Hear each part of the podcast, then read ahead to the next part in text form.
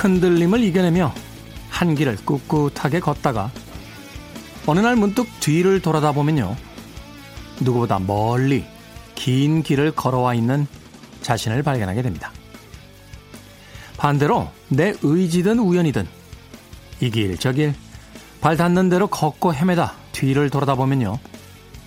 내 뒤에는 길지는 않더라도 누구보다 넓은 길이 펼쳐져 있을 겁니다. 누구보다 멀리, 누구보다 넓게. 어떤 길이 더 의미 있을지는 사람마다 다르겠죠. 여러분의 길은 어떤 길입니까? 김태원의 시대음감 시작합니다.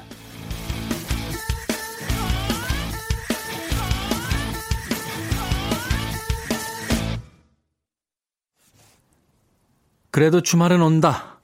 시대를 읽는 음악 감상의 시대음감 김태훈입니다. 어, 얼마 전에 대학 에 특강을 갔다가요. 학생들에게 이런 질문을 받았습니다. 꿈을 쫓아야 합니까? 아니면 현실을 쫓아야 합니까? 라고 질문을 하더군요. 생각해보면 저희도 어릴 때 그런 질문을 했던 것 같아요. 그죠? 스스로에게도 했었고 또 나이 있는 뭐 덕망이 있는 학자분들 같은 그런 분들에게도 그런 질문을 했었고 찾아보면 아마 몇 천 년 전에 어, 그리스의 아리스토텔레스나 소크라테스도 아마 그와 비슷한 질문을 했을 거예요. 꿈을 쫓아야 할 것이냐, 현실을 쫓아야 할 것이냐. 제가 대학에서 받았던 그 질문에 이런 답을 해주고 왔습니다. 그 질문을 뭐 우리만 했겠니? 인류사의 위대한 철학자들도 수천 년에 걸쳐서 그런 질문들을 했을 텐데 2019년도에 이곳에서 다시 그 질문을 하고 있다는 건 답이 없다는 거다. 답이 있었다라면 진작에 찾았을 텐데 답이 없다는 거다. 대한민국의 교육은 대학에 가기 위한 교육으로 구성이 되죠. 우리는 그것을 공부라고 부르지 않고 입시라고 부릅니다. 입시의 문제는요, 반드시 답이 있어요. 답을 써야지 채점을 하니까요. 그렇게 10여 년 동안 공부를 하고 어, 입시 교육을 받고 세상에 나오면요. 세상 모든 문제에 답이 있을 거라고 착각하게 되는 게 아닐까 하는 생각이 들었습니다.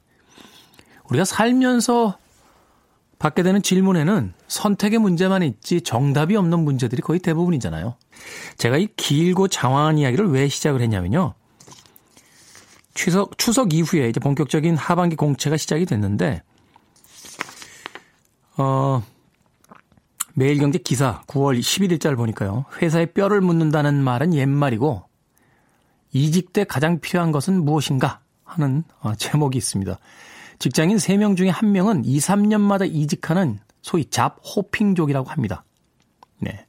취업 포털 잡코리아는 최근 직장인 3명 가운데 1명은 스스로 2, 3년마다 이직을 하는 잡 호핑족이라 생각한다. 라는 조사 결과를 발표했다. 잡 호핑은 직업을 뜻하는 잡과 깡총깡총 뛰는 동작에 호핑을 합친 단어로 경력을 쌓아 여러 번 이직하는 요즘 직장인을 의미한다. 지금 당장은 이직을 본격적으로 고려하지 않지만 언제든지 더 좋은 제안이 있다면 마다하지 않는 잠재적 이직자도 많다라고 기사를 어, 냈습니다. 또 이런 이직을 위해서 평소에 인맥 관리, 업계 네트워킹을 목적으로 사용하다가 기업으로부터 입사 제안을 받거나 괜찮은 공고가 있다라면 지원할 수도 있다라고 이야기했다고 합니다. 한 길을 꾸준히 파야 됐던 시대도 있는데요. 이제 그런 시대는 점점 멀어져 가는 것 같습니다. 아직도 어, 너는 뭐 이렇게 이곳저곳 옮겨다녀? 라는 이야기를 하는 기성세대 분들도 계실지 모르겠습니다만 젊은이들의 입장에서 더 이상 기업이 나를 영원히 보호해 줄 수 없다는 것 그것을 경험적으로 혹은 어, 이전의 사건들을 통해서 알게 된 젊은이들이 더 이상 예전만큼 음, 기업에 대한 충성심을 보이지 않고 있는 게 아닐까 하는 생각이 드는군요. 어, 전 나쁘다고 생각 안 하게 돼요. 어, 결국은 일방적이었던 관계에서 이제 일자리를 찾는 젊은이들과 어, 젊은이들을 구하려는 기업들 간에 건강한 관계 혹은 아주 정당한 거래의 계약이 이루어져야 되지 않나 하는 생각을 해보게 됐습니다. 왜 그렇게 자꾸 옮겨 다니냐고요? 관련 기사에 보니까요. 연봉을 높이기 위해서 옮긴다라는 답변이 41.8%고요. 역량 강화, 경력 관리가 31.5%, 상사, 동료, 직장에 대한 불만이 18.3%였다고 합니다. 생각해보니까 저도 제 연봉을 가장 드라마틱하게 옮겼던 건 직장을 옮길 때가 아니었나 하는 생각이 듭니다. 다니던 직장에서 내년 연봉 얼마나 줄까라고 하는데 10% 넘게 주세요. 20% 넘게 주세요. 이렇게 이야기 잘 못하잖아요. 근데 회사 옮길 때는 우리 회사에 좀 오시죠. 라고 하면 좀 세게 불러도 왠지 받아줄 것 같은 그런 분위기가 있는 건 분명한 사실인 것 같습니다. 자, 우리 시대의 이야기들을 새로운 시선과 음악으로 풀어봅니다. 시대 음감. 토요일과 일요일 오후 2시 5분, 밤 10시 5분 하루 두 번 방송되고요. 팟캐스트로는 언제 어디서든 함께 하실 수 있습니다. 어제부터 시작된 새로운 코너 변호사 D의 헌신 만나보시죠.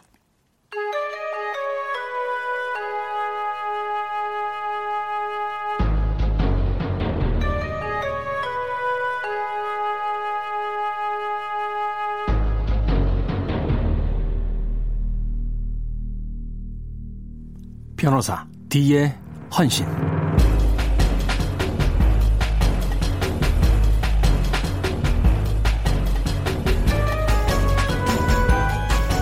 손에 땀을 쥐게 하는 허를 찌르는 전개 한편의 소설 같은 우리 현실 속 바로 그 사건 이야기를 추적해 봅니다. 어제 이어 제 옆에는 무려 부장판사 출신의 추리소설가 도진기 변호사님 나와 계십니다. 안녕하세요. 안녕하세요. 부장판사라고 하면은 어느 정도의 위치에 있는 겁니까? 그래서 뭐 판사를 한 15년 하면 부장판사가 되거든요. 그러니까 합의부 재판의 재판장이 된다 이런 의미가 큽니다. 네. 그 판사가 이제 단독 판사가 있고 그 세 명이서 하는 합의부 재판 있는데 단독 판사는 조금 그 금액적으로 규모가 작고 그 형사적으로 보면 뭐 그 절도, 사기 요런 종류의 사건들을 하고요. 강력범에선 좀 예, 뭐 살인이나 먼... 성폭행 이런 중에 강한 강력 사건들은 이제 형사 합의부에서 하는 거죠. 네. 좀 여쭤보고 싶은 게 이런 겁니다. 그러니까 이미 그 법원에서는 뭐 살인 사건뿐만이 아니라 이제 여성에 대한 성폭행 같은 경우도 이제 강력 범죄로서 인식을 하고 있는 건데 예. 최근까지 어떤 법감정 같은 걸 보면 그 성추행이라든지 성폭행에 대해서 사실 그 국민적 정서와는 좀 멀게 그 양형이 너무 약하다. 예. 하는 이야기들이 나왔거든요. 이게 예. 좀 약간 모순된 거 아닌가요? 이걸 강력 사건이라고 인식을 해서 합의부에 배치를 해놓고 그 거기에 대한 판결은 굉장히 가볍게 나온다라는 게 전 사실 약간 상식적으로 이해가 안 가서요. 많이 가벼웠죠. 네. 실례로 제가 판사를 시작할 무렵 한 20년 전에만 해도 그 성폭행 죄 그 평균적인 형량이 2년 6월이었어요. 네. 그래서 저도 너무 좀 어이가 없었는데 그보다 좀 더 높입시다라고 하면 판사들 사회에서는 왜 이렇게 저 사람 독해? 이런 평을 좀 암암리에 받았었어요. 그만큼 그런 좀 가부장적인 정서 같은 게 남아 있었고요. 네. 결국에는 이 뭐 판사라는 존재는 그렇습니다. 기본적으로 버스 차장 같은 존재예요. 그러니까 운전사처럼 앞서 달리는 사람이 못 되고 네. 모든 사람이 다 타고 나면 확인한 다음에 가자 이렇게 외치는 사람이거든요. 그러니까 법이 약간 보수적으로 집행이 된다는 거죠. 그렇죠. 법이라는 게 사회에서 앞서 나가면서 어떤 그 이념을 선도하거나 흐름을 주도하는 집단이나 그런 사람은 못 되고 항상 사회가 다 변한 걸 확인하고 아 이제 가야 가도 되겠다라고 하는 신호를 보내는 그런 집단이라는 거죠. 그러다 보니까 사회 정서와 많이 뒤떨어진 면이 많고 막 채찍질을 받고 이제 좀 욕을 많이 먹고 나서야 좀 바꾸는 그런 뒤늦은 그런 면모가 많습니다.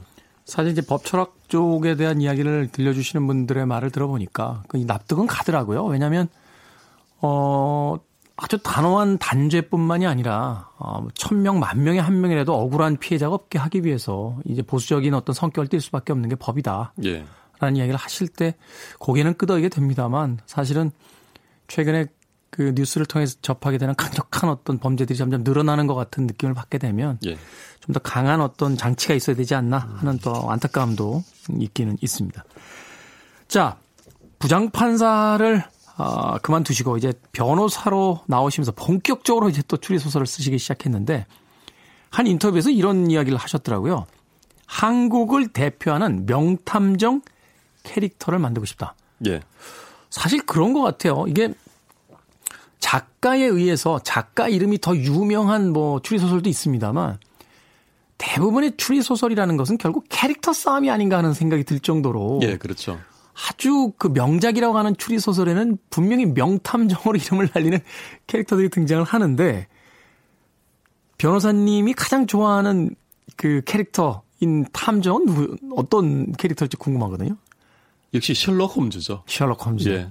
워낙 어릴 때부터 좋아했던 그런 말하자면 어떤 지적인 슈퍼 히어로였죠. 네. 뭐 몸을 쓰는 슈퍼 히어로가 아니라 그래서 그 셜록 홈즈가 영국을 대표하는 명탐정 아니겠습니까? 그렇죠. 또뭐 포아로도 있고 뭐 벨기에 사람으로 설정돼 있, 습니다만 프랑스 하면 루팡, 네. 미국은 되게 많고요. 그 일본만 해도 뭐 명탐정 코난 같은 경우 우리나라 사람들 다 알지 않습니까? 그렇죠. 근데 그러면 우리나라에는 이런 명탐정이 있어라고 할 때 떠올리는 사람은 없거든요. 없는 것 같아요. 예, 그래서 뭐 강철중 형사 이런 것도 있지만 그건 조금 탐정이라기보다 좀 몸을 쓰는 그 정의파 캐릭터고. 네. 그래서 우리나라에서도 좀 아, 우리나라에 있는 탐정이 있어라고 할 만한 떠올릴 만한 그런 캐릭터를 만들어 보고 싶다 그런 생각을 가집니다. 네. 그래서 그런지 몰라도 그 변호사님 작품 시리즈에 등장하는 그 어둠의 변호사인 고진 그리고 백수 탐정 진구 이 두 캐릭터는 사실 그 어디선가 데자뷰가 있어서 제가 네. 이렇게 쳐다봤더니 이 어둠의 변호사 고진 같은 경우는 이제 어떤 사건을 겪은 뒤에 판사를 그만두죠. 그리고 이제 변호사가 된 탐정인데 법정에는 안 나오고 이제 뒷골목에서 예. 어 힘없는 자들을 대신하는 이제 그 어둠의 변호사 역할을 합니다. 그리고 또 백수 탐정 진구 같은 경우는 이 백수로 지내면서 오직 그 재미를 추구하는 음 그런 어떤 탐정으로 설정이 되는데 이 두 캐릭터를 합치면은 변호사님 아닌가 생각이 들거든요. 아니 이렇게 두 번째 만에 어떻게 이렇게 정확하게 파악을 하세요? 제가 보기에는 어, 다 파악할 수 있을 것 같아요. 아니, 너무 쉬워지면 안 되는데. 그렇죠. 결국은 어떤 캐릭터를 설정하는 것도 내 안에 있는 어떤 특수한 취향이나 부분을 이제 과장시키거나 혹은 또 그 거세함으로써 이제 만들어지는 거니까. 예. 그러면서 봤을 때 이 고진이란 변호사와 친구란 탐정 역시 변호사님이 가지고 계신 또 어떤 내면의 어떤 한쪽 측면이 아닐까 하는 생각이 들었습니다. 예. 자, 오늘 이제 본격적으로 이야기를 해볼 음, 사건에 대한 소개를 조금 해주시죠. 네. 네 오늘은 좀 사람이 세뇌 내지 맹목 광신에 빠지면 이렇게까지 어리석을 수 있구나 하는 걸 극명하게 보여주는 사건을 하나 들고 왔는데요. 네. 시스템교 사건이라고 뭐 불리기도 합니다. 시스템교. 예. 어떤 그 사이비 종교를 떠올리게 하죠. 근데 사이비 일종의 사이비 종교를 가장해서 사람을 이제 철저하게 속여서 네. 어떤 그 파탄을 몰고 간 그런 사건이 되겠습니다. 그 파탄 말하자면 이제 한 어떤 특정한 종교에 빠져서 뉴스를 제가 지금 잠깐 보고 있는데 두 딸을 살해한 주부에 예. 대한 이야기가 나오고 있습니다. 예. 그러니까 어 말하자면 당신이 구원을 받거나 혹은 어떠한 일을 이루기 위해서는 당신의 두 딸을 제물로서 이제 살해해야 된다. 뭐 이런 어떤 광신적인 그 집단의 그 지시에 의해서 이런 일을 이제 벌이게 된 거네요. 그런 거하고 좀 양상이 좀 더 다릅니다. 아, 그런 경우라면 전형적인 사이비 종교의 모습인데요. 네. 이것은 뭔가 개인 간의 은밀한 어떤 사기 행위인데 그 과정에서 맹목과 광신이 끼어든 거죠. 아 그렇습니까? 예. 이 사건은 2012년도 사건이에요. 2012년. 예, 전북 부안에 이 피해자가 뭐 피해자이자 가해자죠. 그 주부 권모 씨가 있었는데요. 37살이었어요. 남편하고 10살, 7살 난 두 딸을 키우면서 나름대로 다복하게 살고 있었는데 이제 문제는 학부모 모임에서 31살의 주부 양모 씨를 만나면서부터 시작된 거예요. 네. 같은 학부모인 음, 어떤 여인을 만나게 되면서. 예, 그렇죠. 근데 이 양 씨는 몰래 이 권 씨를 질투를 하고 있었어요. 왜냐하면 이 권 씨의 큰 딸 10살짜리 딸이 동갑이 자기 아들보다 공부도 잘하고 똑똑하고 하니까 미워했던 거예요.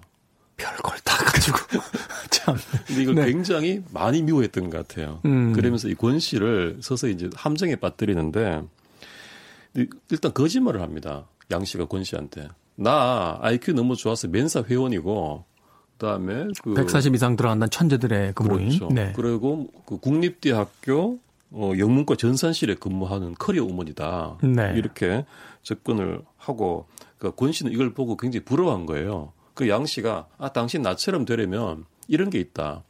나는 사실은 시스템 교라는 데 가입해서 있다. 시스템 교회. 예, 여기에 일종의 뭐 기계교라고도 하는데 여기에 가입해서 이 시스템에서 내려주는 대로 시키는 대로만 하면 나처럼 모든 게 잘 풀리고 행복해진다. 아. 라고 거듭 설득을 한 거예요. 그이 시스템 교회라는 것이 뭐냐면 이제 기계, 기계인데 정교한 기계가 명령을 받아서 잘 돌아가지 않느냐. 그렇듯이 이 시스템에서 내리는 명령을 받아서 그대로만 수행하면은 너 인생 다 풀린다. 남편이 돈도 잘 벌고 애들도 더 잘 된다. 라고 한 거예요. 이런 걸 믿는 사람이 있습니까? 그러니까 이 여성이 믿었기 때문에 이렇게 일이 벌어진 건데 네. 이게 뭐랄까 그런 것 같아요. 가랑비에 속옷이 젖듯이 자꾸 이렇게 자기도 모르는 젖어가는 그런 조금씩, 과정인 것 같고 조금씩 하다가 어떤 계기가 있어서 그 사람이 한 이야기가 우연히 맞아 떨어지면 어 이게 그게 맞는 이야기인가? 뭐 이렇게 이제 훅 끌려 들어가게 되는 거네요. 바로 그거죠. 제가 수많은 사기 사건이라든지 사이비 맹목 광시 이런 범죄 사건을 보면 공통적으로 그겁니다. 처음에 한 번 성공을 해줘요. 사기꾼들이든 교주든지 간에. 네. 뭐 갑자기 우연이라도 자기 가족의 병이 낫는다든지 돈이 생긴다든지 뭐 주식 투자를 했는데 주가가 오른다든지 이러면 그다음부터 거의 맹목적인 믿음이 생겨요. 시키는 대로 다 하게 됩니다. 그 그런 걸 이용하는 거예요. 제가 그 변호사님 이야기를 들으니까 떠오르는 사건이 하나 있습니다. 예. 제 주변에 있던 몇몇 분들께서 어느 날 전화가 오셔가지고 그 기가 막힌 그 이 말하자면 이제 증권 분석가가 음. 있는데 엄청난 걸 찍어줬다고 무조건 들어오라는 거예요. 예. 전 사실 그런 쪽은 알지도 못하고 관심도 없는 사람이라 그, 그러고 말았죠. 예. 아니야 다를까 한 6개월 됐는데 이제 난리가 난 거죠. 이제 사기가 됐으니까. 아. 그래서 이후에 물어봤더니 처음부터 사기가 아니라 그분이 진짜 이 그 증권 분석하시는 분인데 그러니까 말하자면 천만 원, 이천만 원, 오천만 원, 1억 이렇게 계속 받으셔가지고 천만 원 받았을 때는 한 200만 원 남겨드리고 2천만 원이 들어왔을 때 500만 원 정도 또 남겨드리고 1억이 들어왔을 땐 거의 두 배처럼 돈이 불러 불어가지고 돌아왔다는 거예요. 예. 그러니까 이분들이 철석같이 믿고 있다가 그렇죠.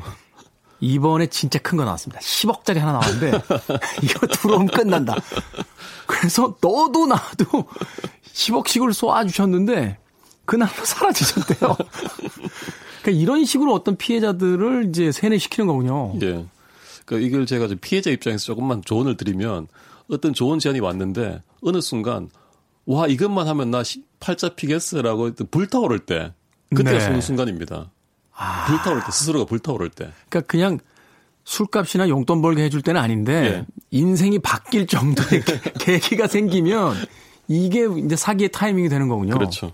아. 그러니까 이때도 이제 양 씨는 시스템의 명령을 문자 메시지로 계속 전송을 한 거예요. 네. 종교의 명령인 것이냐. 근데 이게 내용이 참 그랬으면 처음에는 가볍게 했습니다. 역시 아까 말씀하신 것처럼 피자를 시켜서 문 밖에 내놔라.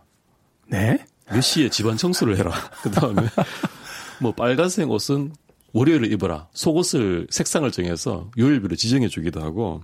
근데 이걸 시켜봤는데 권 씨가 열심히 따르는 거예요. 네. 그걸 보니까 양 씨가 더, 더 커진 겁니다. 그 다음에는 아, 이, 이, 사람은 더 큰 거를 해도 될 어떤 그게 있구나. 그렇죠. 이렇게. 잘 넘어가니까. 근데 양 씨가 원래 이 권 씨의 딸을 미워했잖아요. 네. 그 아이들을 괴롭히기 시작한 거예요. 그 다음부터는 뭐 아이들한테 뜨거운 라면을 1분 만에 먹게 하라. 라든지 네? 소풍을 보내지 마라. 그다음에 저녁밥 주지 마라. 또 수돗물만 먹여라. 뭐 심지어 는 옷을 갈아입히지 말아라. 그리고 매운 국을 먹이고 못 먹으면 회초리로 백대를 때려라. 뭐 이런 식으로 시킨 거예요. 근데 이거를 그대로 다 권 씨는 따라 한 겁니다. 맹목적으로. 그리고 애를 밥을 안 주니까 피글이 상접해져 가는 거예요. 그렇겠죠, 당연히. 한참 성장기 있을 아이들인데. 예. 그러고는 이제 나중에 심지어는 전주역 여자 화장실에서 12시간 서 있게 해라, 애들을. 하고 애들을요? 네.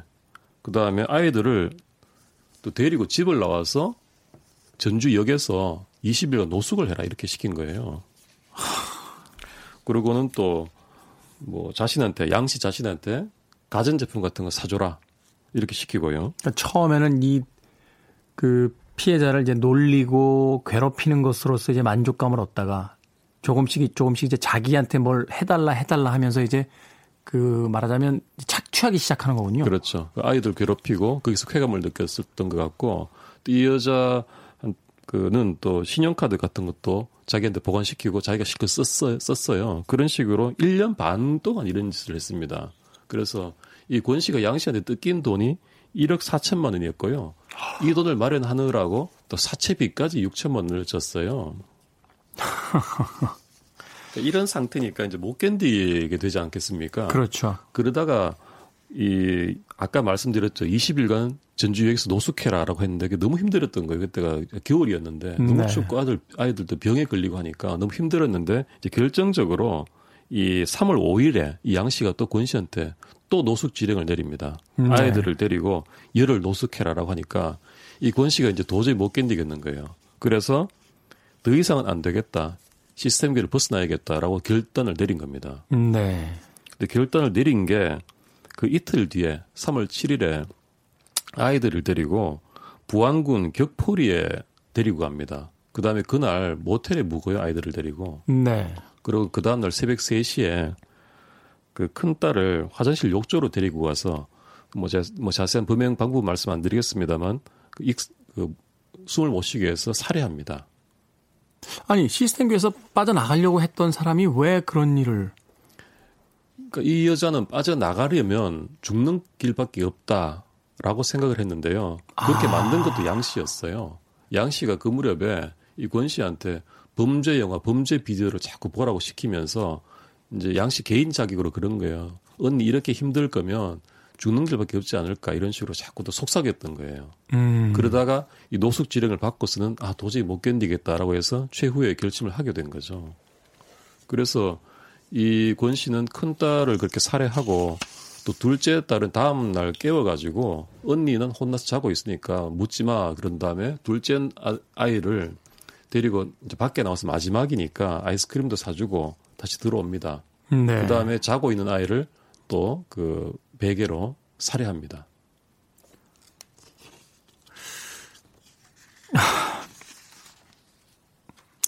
자, 권 씨는 뭐 그렇게 사회비 종교단체에 의해서 그 범행을 저질렀다고는 합니다만, 그럼 양 씨는 이 사건에 대해서 어떤 책임을 지고 어떤 법적인 그 말하자면 어 단죄를 받게 되는 건가요? 그권 그러니까 씨는 살인이죠, 직접적인 살인. 그렇죠. 딸을 살해했으니까 살인이고 양 씨는 근데 이게 좀 묘한 게 살인 방조로 기소가 됐습니다. 그 방조가 뭐냐면 도왔다라는 그 종범인 거거든요. 주범이 아니라. 그렇죠. 그러니까 그 권 씨가 두 딸을 살해할 걸 알았으면서도 별다른 조치를 취하지 않았다. 뭐, 뭐, 뭐 이렇게 되는 거네요. 그런 정도인데요. 사실은 이게 살인 교사에 충분히 해당이 되는 거거든요. 네. 교사범이라는 게 이제 배후에서 살인을 사주한 사람인데 충분히 해당이 될 수 있는데 검찰은 그냥 방조로만 기소를 해서 좀 약한 형이 적용이 됐던 그런 면이 있습니다. 음, 그 이후에 뭐 다시 그 재심을 통해서 이제 교사가 되거나 이러지는 않았던 거고요. 예, 양 씨 같은 경우는 재판에서 살인 방조, 사기 이런 죄명으로 재판에 넘겨져서 12년형을 받았어요. 네. 근데 양 씨는 형이 무겁다고 항소를 했죠. 항소심 재판장이 항소 기각을 하고 12년형을 확정시키면서 그랬습니다. 이걸 왜 살인 교사로 안 하고 살인 방조로 했는지 모르겠다 이런 식의 말을 했어요. 그러니까 검찰의 어떤 그런 기소를 좀 꼬집은 거죠. 음. 살인 교사로 했으면 훨씬 더 높은 형이 예, 선고됐을 텐데 그리고 정작 이 모친인 권 씨 쪽은 국민참여재판을 통해서 재판이 진행이 됐습니다. 근데 이 과정에서 1심에서 그 8년형을 받았어요. 그딸 둘을 살해했는데 네. 어, 그리고 8년형을 받았고 항소를 했는데 항소심에서 또 깎였습니다. 6년형으로 그 음. 깎여서 확정이 됐습니다. 그법 감정 자체가 어떤 아이들에 대한 어떤 해악을 끼치기 위한 살인이 아니라 어, 사실은 정상적이지 않은 사고 상태에서 일어난 어떤 사, 사건처럼 그러니까 그뭐 사고처럼 이제 그렇게 좀 받아들였던 게 아닌가 하는 또 생각도 드네요. 예, 판결문을 보면 뭐 조종당에서 살인을 했던 점을 크게 참작한다라고 봤는데 이 당시 이제 배심원들이 이렇게 의견을 냈거든요. 배심원들을 7명이 했는데 보면은 징역 3년부터 10년까지 이렇게 펼쳐져 있습니다. 걸쳐져 있는데 중간 지점인 8년 정도를 택했는데 사실은 8년에서도 6년으로 감형되고 굉장히 좀 약해 보이지 않습니까? 네. 아이를 둘이나 죽였는데 그 저는 개인적으로 그런 생각이 듭니다. 이게 이 여성이 재판 과정에서 울고 동정 때문에 샀겠지만 2012년 그 당시에 좀 아이를 자녀를 부모의 소유물처럼 생각하는 의식 이런 네, 것들이 네. 좀 작용하지 않았나 이런 생각이 좀 들어요. 아, 그러네요. 사실 뭐 제가 이 시간을 통해서도 한번 이야기했던 기억이 나는데, 아, 우리가 많은 어떤 그 죽음에 대해서 뭐 동반 자살이라는 표현을 쓰는데 사실 엄밀히 얘기하면 선 자녀 살해 후 자살이잖아요. 그렇죠. 동반 자살은 틀린 표현이죠. 그렇죠. 그러니까 그런 어떤 사회적인 인식의 변화가 좀 있어야 그 이런 사건이 이제 발생했을 때도 내 소유가 아닌 아이들을 내 마음대로 해하거나 하는 일들이 벌어지지 않도록 예. 좀 어떤 사전 예방의 어떤 조치가 있지 않을까 하는 생각이 듭니다. 자, 도진기 변호사님과 함께 아, 변호사 D의 헌신 오늘 시스템교 어, 살인 사건에 대한 이야기 나눠봤습니다. 노래 한 곡 듣고 계속해서 도진기 변호사님과 이야기 나눠보도록 하겠습니다. 앵거스 앤 줄리아 스톤의 음악 중에서 I'm not yours 골랐습니다.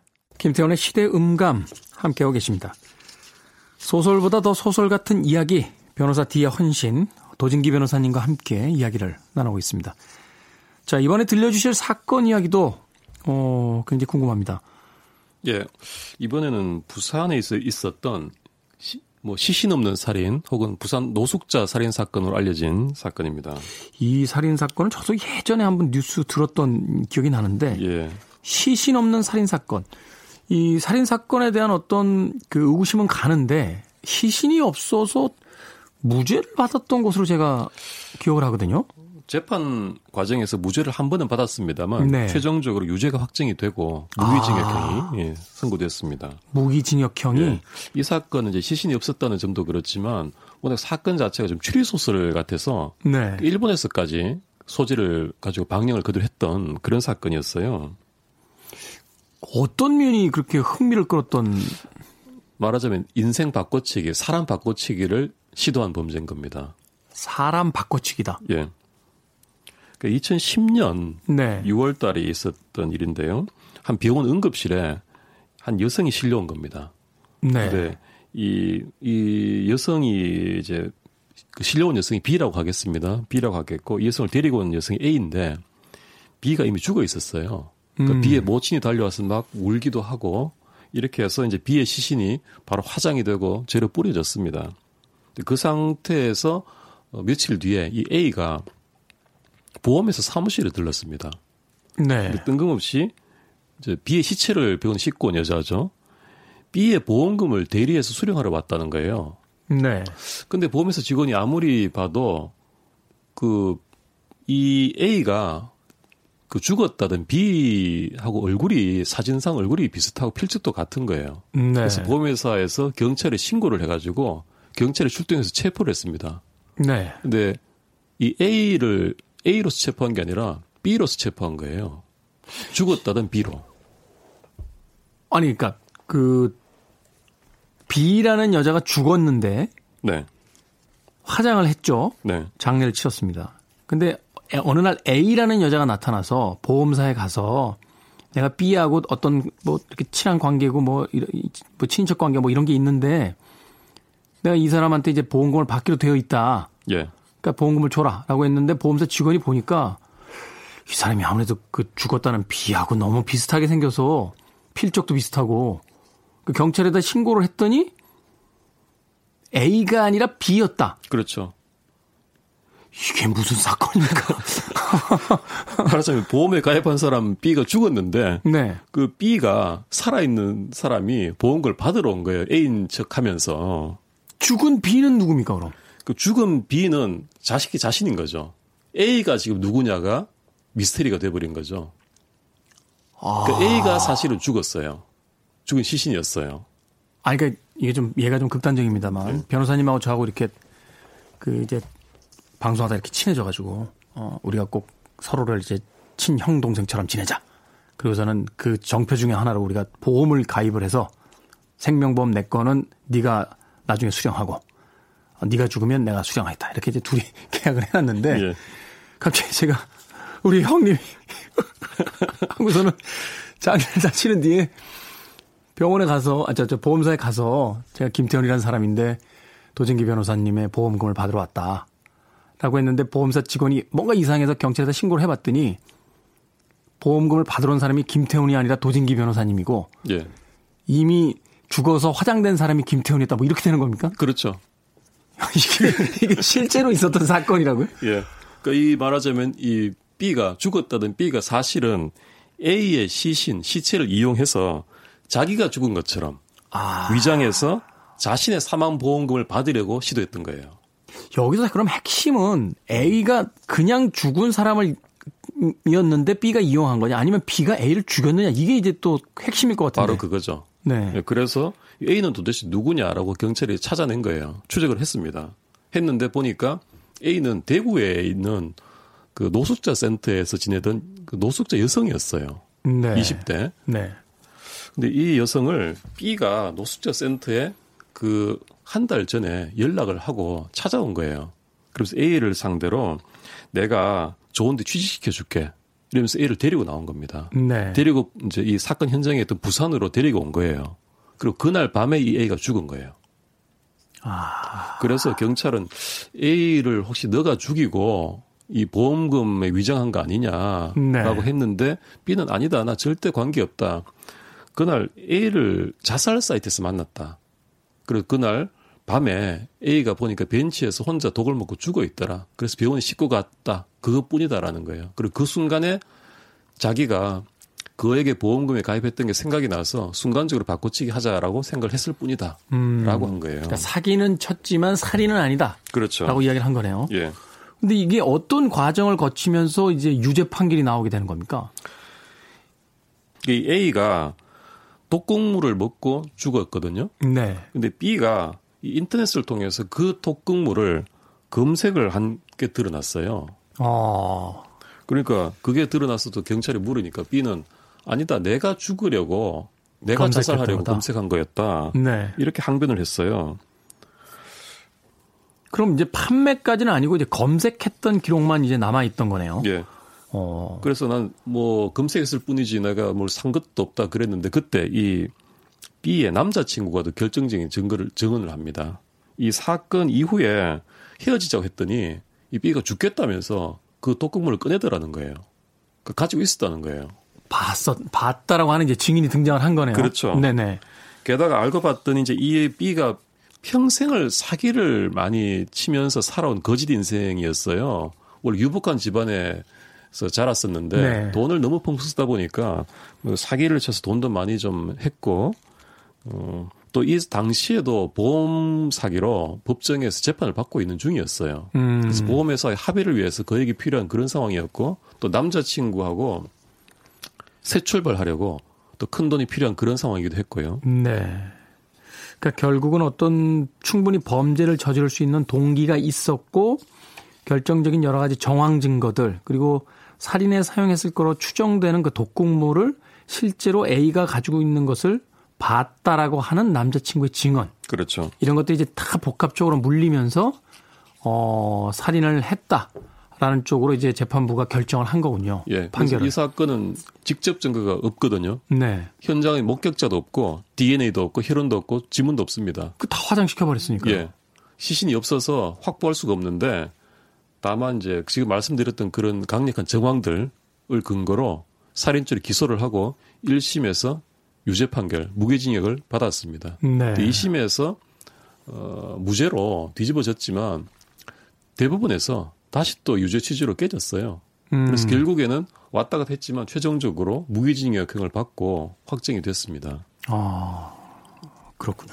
저희들이 이 사건을 다시 이제 변호사님을 통해서 듣게 된 이유가 최근에 있었던 그렇죠 고유정 그 사건과 흡사한 측면이 있었기 때문에 좀 다시 한번 좀 이야기를 해보려고 했던 거거든요. 예. 고유종의 그 전 남편 살인 사건도 사실은 지금 여러 가지 정황 증거는 있습니다만 결정적인 어떤 물증 같은 것들을 지금 찾지 못하고 있잖아요. 시신 자체가 없기 때문에. 예. 그러니까 시신이 없어서 직접 증거가 없다. 그 점은 동일하죠. 고유정 네. 사건하고. 근데 조금 다른 점은 이 사건에서는 지금 말씀드린 오늘 이 부산 노숙자 살인 사건에서는 이 피고인 여성이 범행을 부인했습니다. 그래서 간접 증거만으로 유죄를 인정할 수 있느냐라는 게 쟁점이었고요. 고유정 사건 같은 경우는 범행을 인정을 하되 우발범이었다라고 주장하고 있죠. 그렇죠. 그래서 뭐 남편이 자기를 그 폭행하려 했기 때문에 네, 전 남편이 정황 증거만 있는 상황에서 이것을 계획범으로 인정을 해서 중형을 선고할 것인가 그런 쟁점이 조금 다르다고 볼 수 있습니다. 음 그렇군요.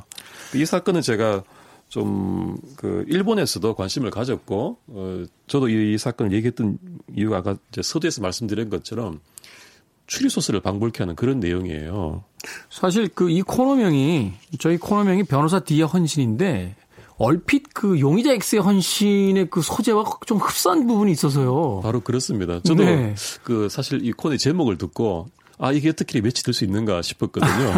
그래서 지금부터는 이 그 히가시노 게이고의 용의자 X의 헌신, 그 다음에 미야베 대한 화차. 스포일러가 나오기 때문에 네. 예, 그 싫으신 분들은 좀 잠시 볼륨을 끄셔도 좋겠습니다. 네. 그 말씀하셨듯이 히가시노 게이고의 용의자 X 헌신을 보면 자신의 범죄 재료로 삼기 위해서 알리바이의 소재로 삼기 위해서 음한 노숙자를 죽여서 말하자면 사람의 목숨을 이용을 하죠. 그렇죠. 다른 사람인 것처럼 이용을 하죠. 예. 네. 그 점에서 이 소설을 거의 흡사한 내용이 있습니다. 이 범죄 자체가. 그러네요. 그 다음에 미야베 미유케 화차도 그렇죠.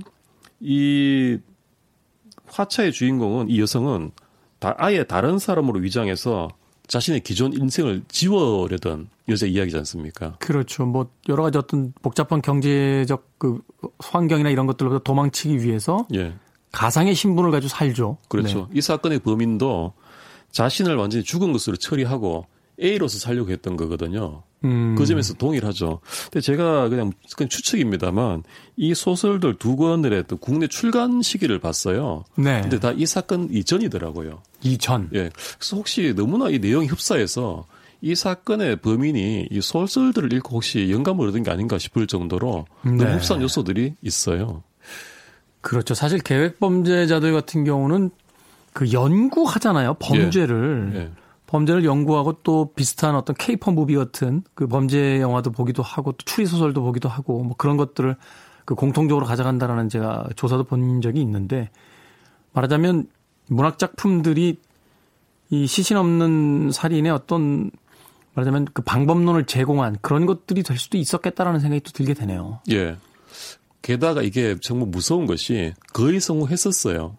근데 다만 어디서 삐끗했느냐. 이 여자가 보험금을 받으러 본인이 직접 왔잖아요. 그러다 보니까 보험회사에서 어 당신 좀 같은 사람 아니냐 이렇게 돼가지고 신고가 들어갔던 건데 네. B에 말하자면 자기의 모친이 와서 죽은 딸의 보험금을 대리 수령하겠다고 왔으면 줬을 거예요. 그리고 이 사건. 덮였습니다. 그이 여자는 A로서 다른 인생 살아가는 거예요. 근데 모친이 아니라 직접 왔기 때문에 여기서 모든 게 들통이 났던 거거든요. 그래서 이 부분에서 이 여자가 그런 생각은 듭니다. 모친을 참여시키면 또 몫을 나눠줘야 되니까.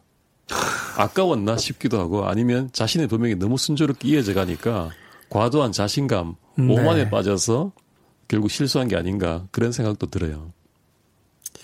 좀 다른 이야기는 합니다만 그 소위 이제 소설이나 극작을 할 때 교과서로 쓰는 책이 있지 않습니까? 그 아리스토텔레스의 시약이라는 예. 아주 오래된 책이 있는데 그 시약의 한 구절 중에 주인공의 결정적이면 사소한 실수에 대한 이야기가 나오거든요. 예. 그 모든 것들이 다 완벽하게 영화로 이야기한다면 이런 거잖아요. 완벽하게 다 해피엔딩을 향해 달리다가 갑자기 주인공이 어 아버지에게서 받은 네, 유물로 받은 시계를 집에다 두고 왔네. 잠깐만 하고 돌아서는 순간 그게 아주 사소한 실수이자 결정적 순간이 돼서 결국은 그 해피엔딩이 무너지고 이렇게 주인공이 파멸을 맞게 되는 이런 경우도 있는데 예. 이 사건으로만 본다라면 그 피의자가 모든 것들이 다 완벽한 범죄를 구상을 해놓고 나서 자신이 직접 보험금을 받으러 간 예. 그 사소한 실수로 인해 결국 무너지게 되는 거군요. 그러니까 이런 생각도 듭니다. 기존의 사건들, 살인 사건들은 단순 무식해요. 그냥 욱해서 사람을 어떻게 흉기로 해하고 뭐 도망가고 뭐 현장을 나름대로 뭐 정리한다고 하는데 다 뻔하고 그런데 이 사건은 너무나 좀 머리를 써서 상황을 만들어 갔지 않습니까? 네. 그 없던 희한한 범죄를 만들어내서 시도한 거예요. 그러다 보니까 오히려 먹힌 거예요. 그러네요. 그 뻔한 유형 패턴별 사건만 보던 사람들 경찰들 입장에서는 이런 사건은 약간 상상의 범위 바뀐 거죠. 그래서 먹힐 뻔했는데 결국 이제 본인의 어떤 자만 실수가 이런 뭐 결국 검거되는 그런 결과를 불러왔다고도 볼 수 있습니다. 그렇군요. 참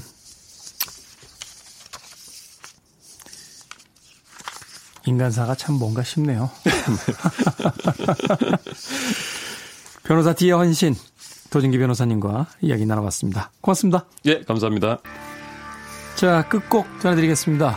아, 이 곡 오랜만에 듣고 싶어졌습니다. 디퍼플의 Perfect Stranger. 들으면서 저도 작별 인사합니다. 그래도 주말은 온다. 지금까지 시대를 읽는 음악 감상의 시대음감의 김태훈이었습니다. 고맙습니다.